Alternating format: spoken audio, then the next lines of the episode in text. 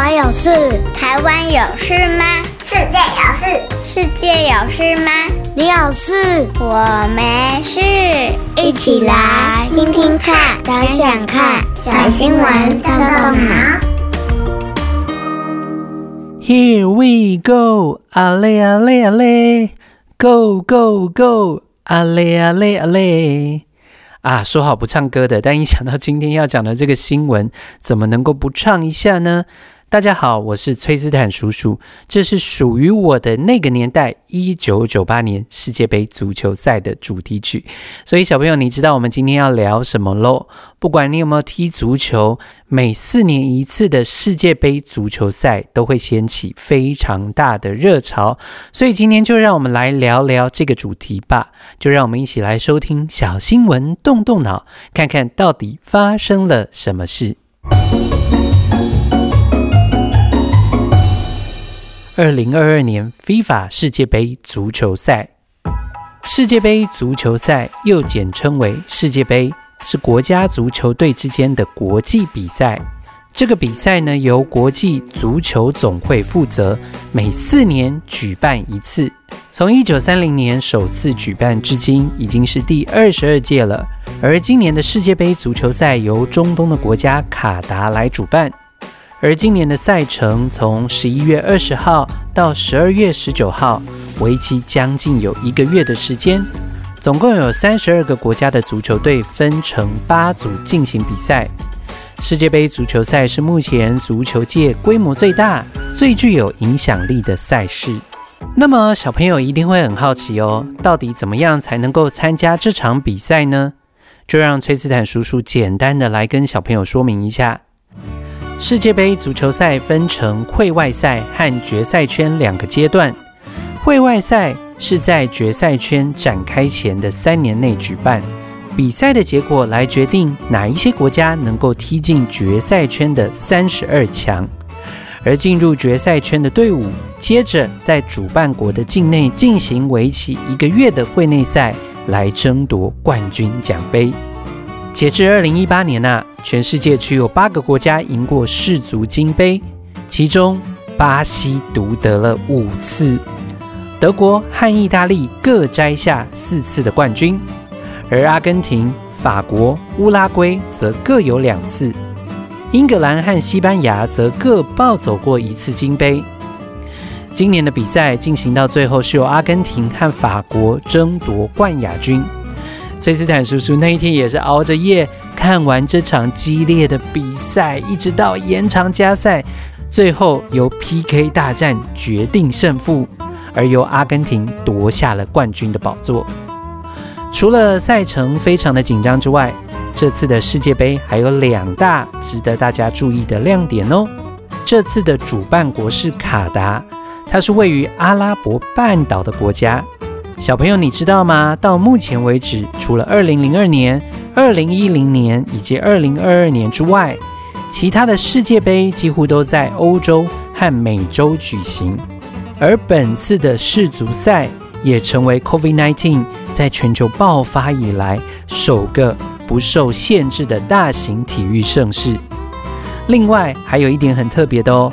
考量到卡达当地的气候因素，在夏天举行实在是太热啦，所以这成为一个首次在十一月到十二月在北半球的秋季举行的世界杯。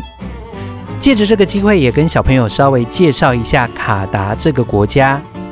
它的境内拥有丰富的天然气和石油两大资源，有一半的国土是天然气田。仅次于俄罗斯和伊朗，而且它还是一个石油大国哦，在全球位列于第十三位。所以在这个国家内，国民不需要缴税。此外呢，包括医疗和教育也都是由政府买单的，可以说是全世界最富有的伊斯兰教国家之一。而这么富有的国家，为了取得主办权，不仅打破了投资的记录。还直接把这个记录提升了十倍以上，让崔斯坦叔叔来告诉你一下这个数字：二零一四年巴西的世界杯投资一百五十亿美元，哇，听起来已经很多了，对不对？有点不可思议，对不对？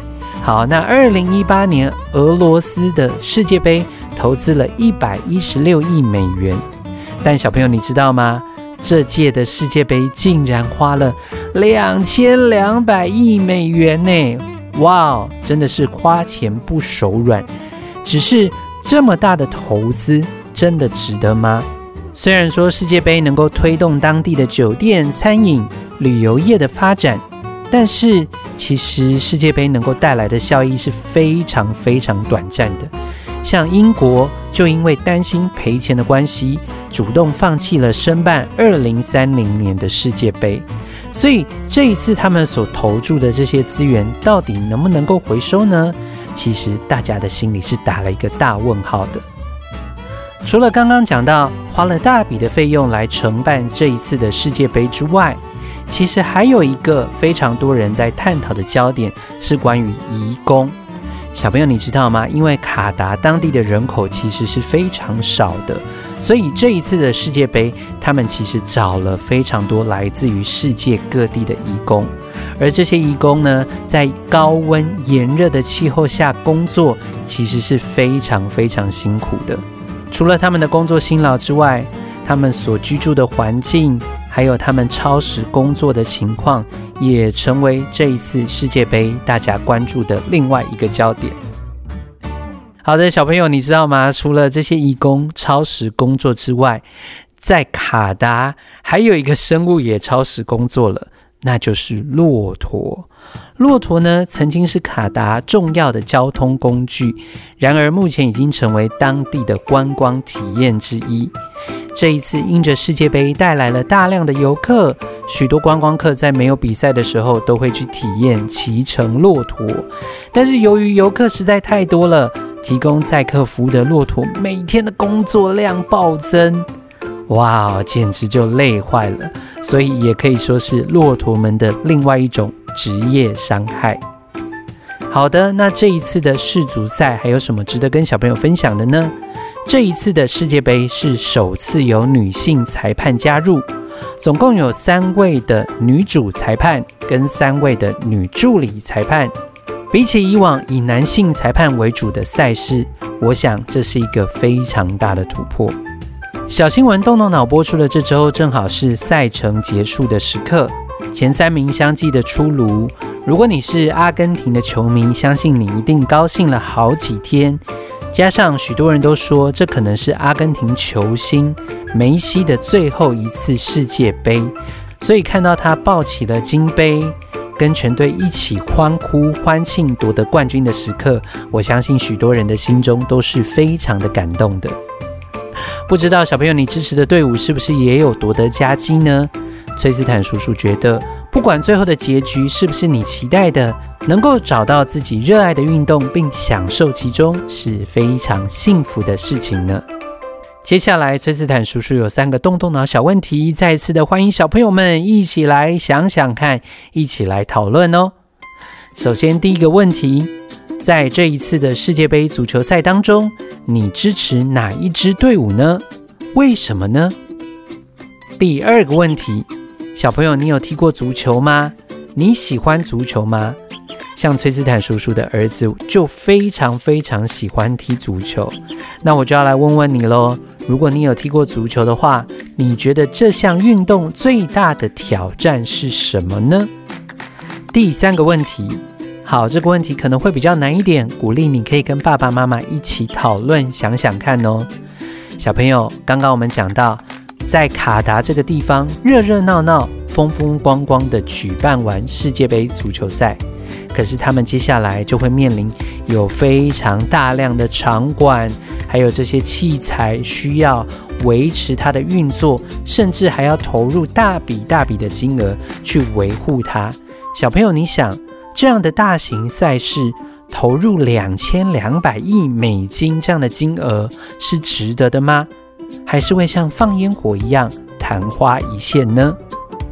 下一次的世界杯足球赛在二零二六年举办，而且小朋友你知道吗？这会是史上规模最大，将由美国、加拿大、墨西哥三国联合举办，总共会有四十八支队伍分布于十六座城市参与比赛。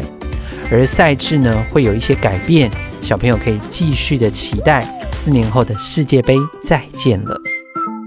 那么我们今天的小新闻动动脑就跟你分享这个非常热血的新闻到这里喽。下周我们再一起来看看世界上正在发生什么事情。哇，好快哦！二零二二年只剩下两周就要过完嘞。在今年的最后，我们一样也会有今年度的新闻回顾，请小朋友们一起期待哦。